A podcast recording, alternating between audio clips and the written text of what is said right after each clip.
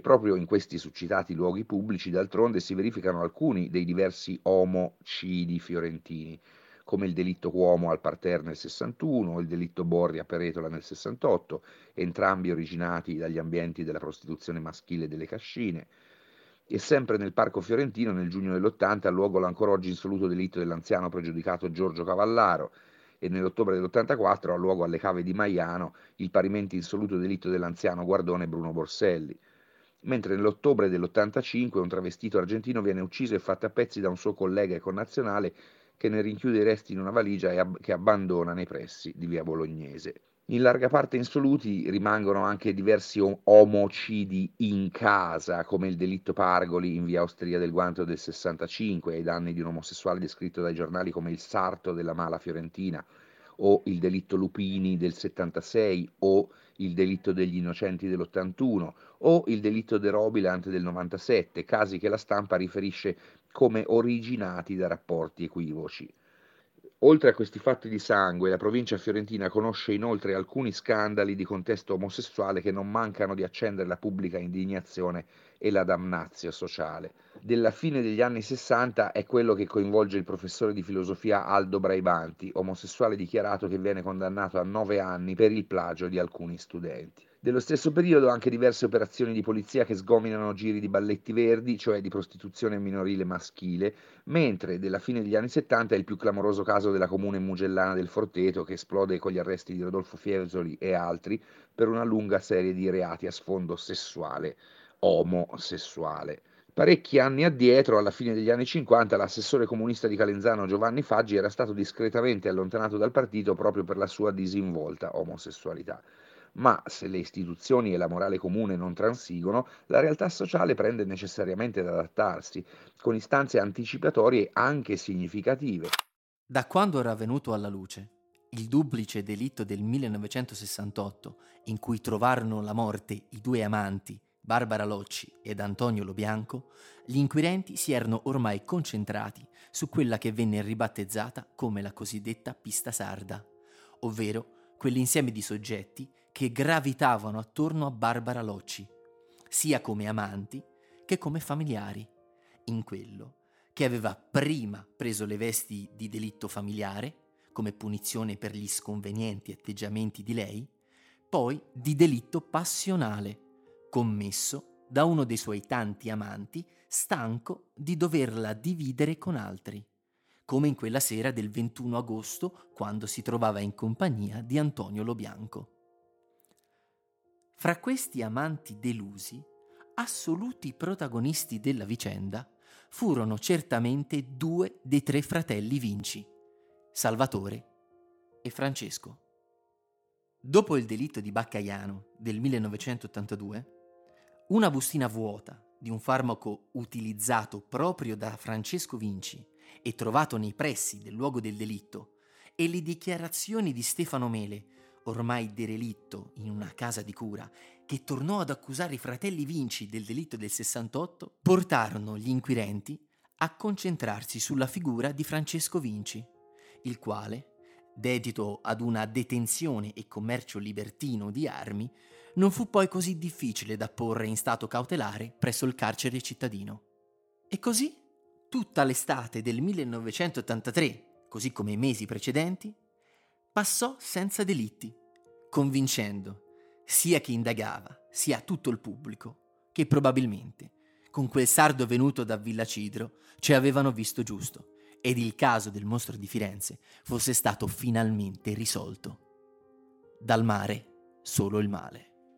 Ma quell'intervallo di tempo, certo il più lungo dopo la ripresa dei delitti degli anni Ottanta, venne interrotto il 9 settembre del 1983 con l'omicidio dei due turisti tedeschi ritrovati da un loro connazionale all'interno del pulmino in cui dormivano, a davvero pochissimi passi dal cancello di Villa La Sfacciata a pochi chilometri da Scandicci e assai vicino sia al delitto di Mosciano del giugno 1981 ed a quello che sarà l'ultimo delitto di questa scia di sangue,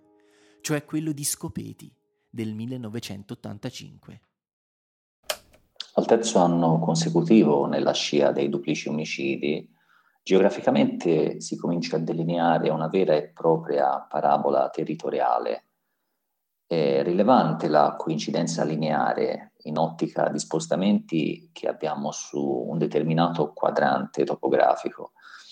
Il soggetto, dopo aver colpito a Mosciano nell'81, eh, a Baccaiano nell'anno successivo e a Giogoli nel 1983, ci fornisce un'indicazione primaria inconsapevolmente o comunque disinteressato alla reazione di indagine, perché plausibilmente la frenesia vince sulla ragione in lui e quindi quando vuole colpire si disinteressa che poi possa fornire delle indicazioni parzialmente utili agli inquirenti, ci indica un'appartenenza che non è necessariamente domiciliare, ma ci indica una confidenza, una familiarità che determina la sua dimistichezza ad agire in questa comfort zone. Le piazzole, le strade che lui sceglie sono quasi sicuramente, quasi certamente di sua precedente individuazione, frequentazione.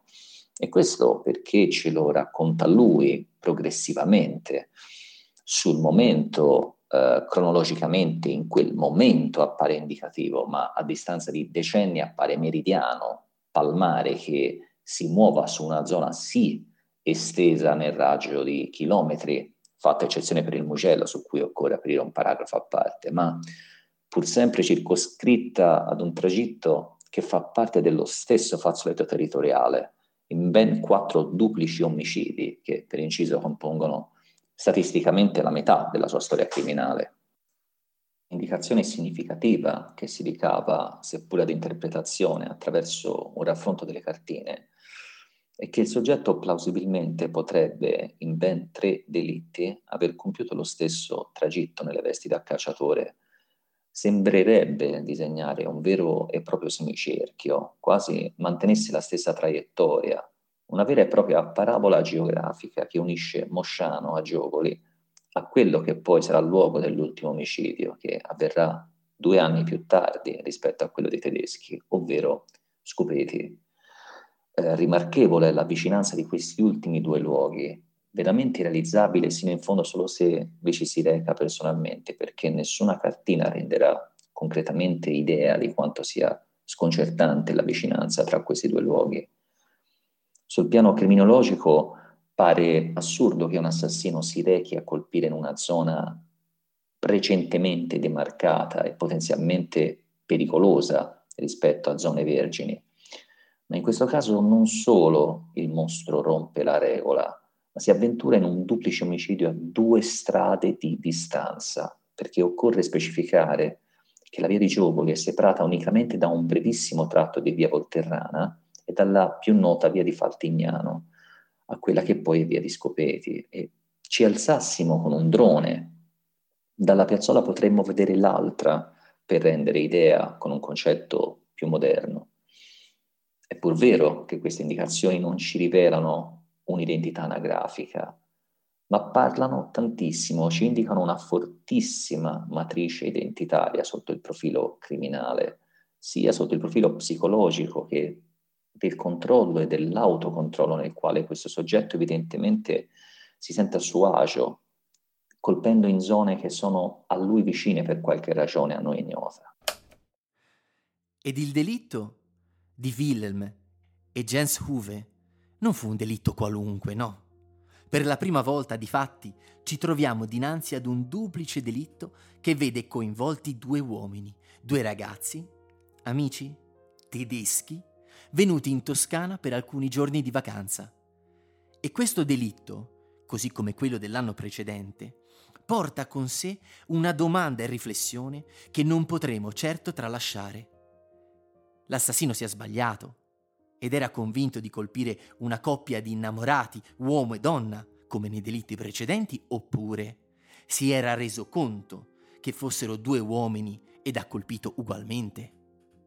La risposta a questa domanda potrebbe spostare non di poco i nostri giudizi in ordine alla individuazione di quello che dovrebbe essere il vero interesse ed obiettivo dell'omicida nei delitti,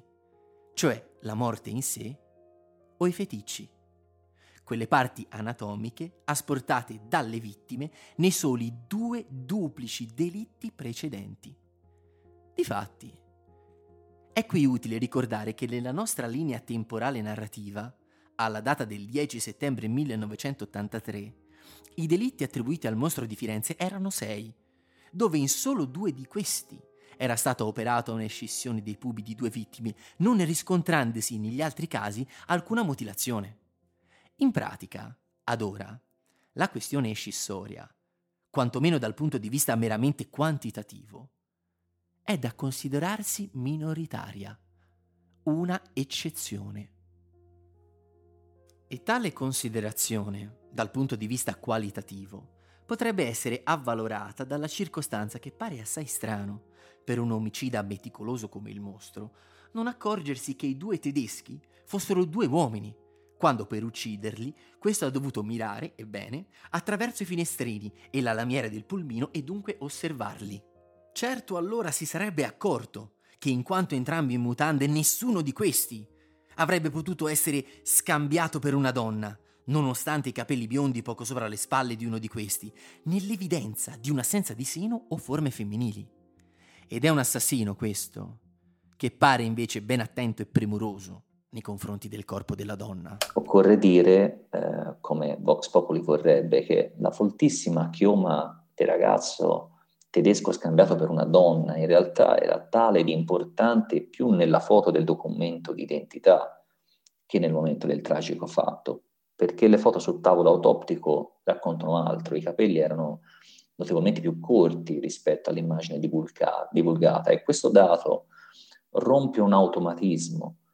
l'automatismo che viene applicato come regola matematica circa il fatto che il mostro ha senz'altro scambiato la vittima per una donna. Oltretutto,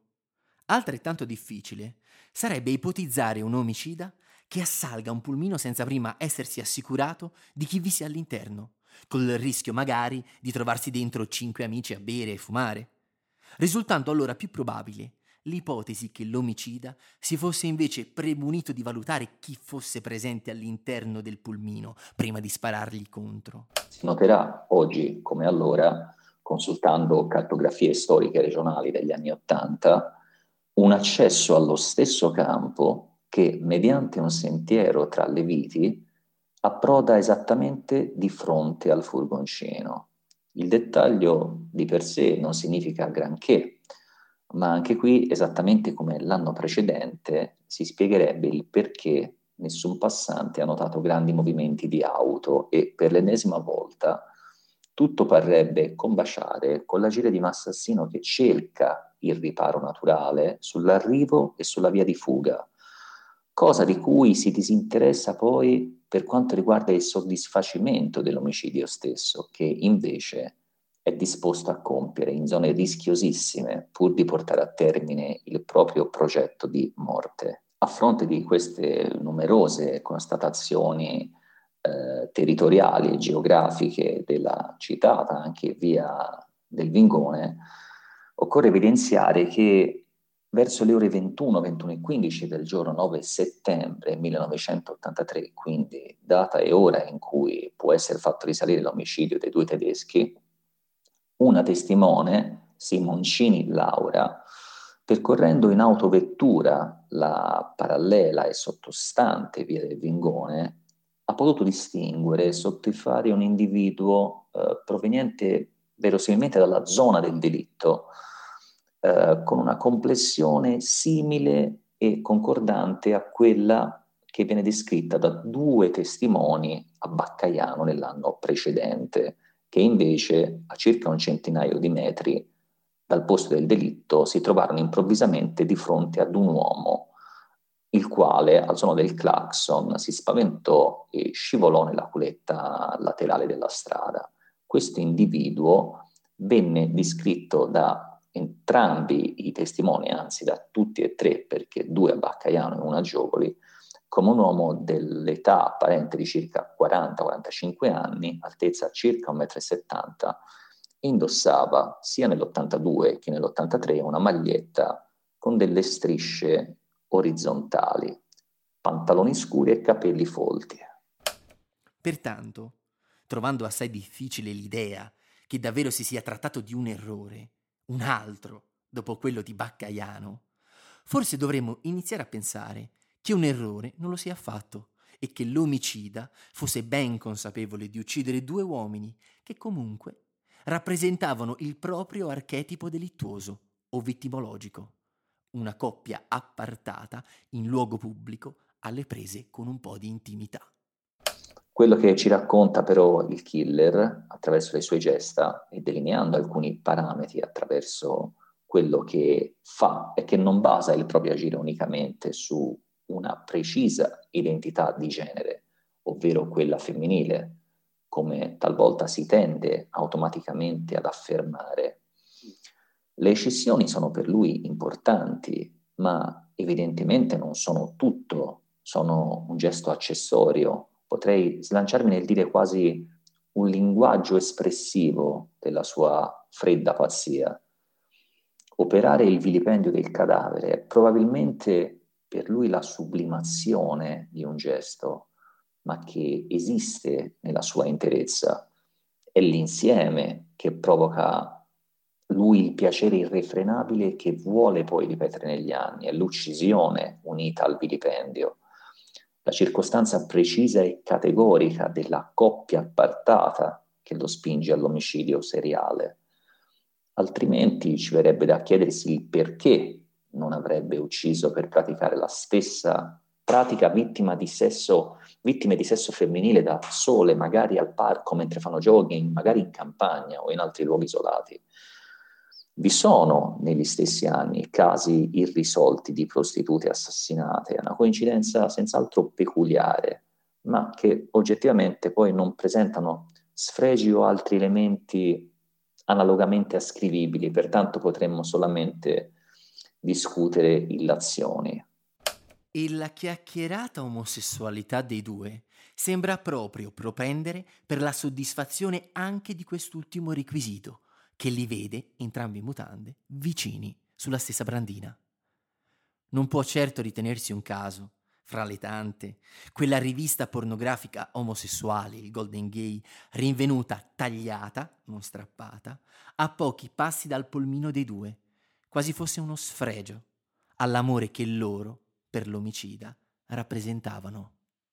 Parrebbe allora che questo delitto, come tutti gli altri, senza vizio o eccezione alcuna, sia un'altra punizione alle forme di manifestazione d'amore in pubblico, a quelle espressioni d'amore o tenerezza che dal 1968 erano state oggetto di una spietata punizione da parte di chi quell'amore proprio non poteva tollerarlo. Che fosse espressione di una sessualità fra due amanti, come nel 68, o di due fidanzatini alla ricerca delle loro prime volte, come nel 74, o di coppie prossimi alle nozze, come nei due delitti del 1981, o anche solo di un fugace intrattenimento all'autostrada, come l'anno precedente, poco importa. Wilhelm e Jens Huve erano in un luogo pubblico? Sì. Erano l'uno accanto all'altro? Sì. Erano spogliati? Sì. Si stavano volendo bene? Probabilmente sì. Tutte condizioni utili a soddisfare il desiderio e la macabra pulsione di chi in quelle notti impugnava una beretta calibro 22, pronto a riversarne il contenuto su chi quell'amore proprio non doveva permettersi di esprimerlo. Se supponiamo infatti per azzardare un'analisi all'intenzione che queste due persone in quel momento si amassero, staremmo supponendo semplicemente che queste due persone si amavano come tutte le altre vittime del mostro, della stessa mano. Differenze sostanziali non ve ne sarebbero. L'unica incoerenza riguarderebbe unicamente il sesso degli occupanti, ma anche qui eh, comune denominatore e fulcro dell'evento è che ci sono due vittime sacrificali in nome dell'odio di chi detesta sino ad uccidere la coppia in intimità, la pluralità, a prescindere dell'atto praticato in quel preciso istante, sia si trattasse di sesso, di effusione o semplicemente di vicinanza fisica. E la rivista pornografica, lasciata poco distante, sembra proprio una didascalia all'omicidio appena commesso. Ed allora questo amore, censurato, poteva anche non meritare alcuna attenzione da parte della lama, utilizzata nei delitti del 1974 e nei due del 1981, con esclusione, ad ora, dei due del 1968 e del 1982, non riscontrandosi nei corpi dei due ragazzi tedeschi alcuna ferita da punta o taglio, che invece sembra trovare sfogo, e dei delitti successivi ne saranno triste comprova, nelle coppie che si trovano in un contesto intimo molto più intenso ed avanzato. O ancora, è possibile che data la mala informazione sull'HIV, sull'AIDS, in quegli anni, l'assassino avesse un timore a toccare i corpi dei due giovani, ora con evidenti e manifeste tracce ematiche sul corpo, temendo una loro sieropositività, in quanto ai suoi occhi omosessuali, con tutti i pregiudizi che ne consegue, tra cui quindi un rischio di infezione. Diversamente, considerare questo delitto come un nuovo errore dell'assassino striderebbe con la sua metodicità e con quella che apparentemente alcuni indicano come sua reale meta obiettivo dei delitti, cioè il depezzamento dei corpi femminili tramite le scissioni delle zone pubbliche. Infatti, dopo il presunto errore di Baccaiano del 1982, con il tentativo di fuga del ragazzo e l'impossibilità di praticare eventuali scissioni sulla scena del crimine, risulterebbe peculiare la scelta dell'assassino di far passare altre due estati piene, 82 ed 83, senza delitti, per poi tornare finalmente a colpire a metà settembre due soggetti al quale non avrebbe potuto asportare alcun pube. Un insuccesso dietro l'altro, con due errori fin troppo marchiani per chi avrebbe scelto come obiettivi dei suoi delitti, apparentemente finalizzati alle scissioni di pubi femminili, una coppia parcheggiata al lato della strada, 1982, ed una composta da due uomini, 1983. Altra considerazione che deporrebbe per una meticolosità dell'omicida funzionale al raggiungimento senza rischi dei suoi obiettivi, e quindi la morte delle sue vittime, è che probabilmente, consapevole del rischio occorso l'anno prima con il tentativo di fuga del giovane ed il sempre più alto allarme sociale provocato dai suoi delitti, scelga due soggetti sia all'interno di una vettura, ma lontani dal posto di guida, impossibilitati alla fuga a bordo della stessa. E non potrà certo essere un caso che questa circostanza si ripeterà anche per i delitti a venire lasciando il delitto di Baccaiano del 1982 come l'ultimo delitto ove il mostro colpirà una coppia di innamorati sul sedile del guidatore. E questa accortezza, nell'evitare nuove possibili fughe, mal si concilia con la svadataggine di non accorgersi del sesso delle sue vittime, questa volta diverso dalle altre, ma non per questo estraneo al suo archetipo delittuoso, alla sua scena primaria, comune a tutti i delitti. Scena però che seppur mantenendo basilari fondamenti comuni, gioco forza muta, non potendo essere perfettamente ripetibile ogni volta, ma muta e dunque rappresenta caratteristiche peculiari e diverse capaci di poter suscitare per il suo spietato osservatore, il mostro, pulsioni e quindi comportamenti non prevedibili indicibili ed appunto mostruosi. Come l'anno successivo, quando il mostro si troverà a distanza di dieci anni dall'ultima volta, di nuovo, il corpo pressoché nudo di una ragazza, cosa che mai gli era più capitato essendo stato costretto a tagliare i capi d'abbigliamento delle sue vittime. Una ragazza, anch'essa giovanissima, come la sua gemella, Stefania del 1974,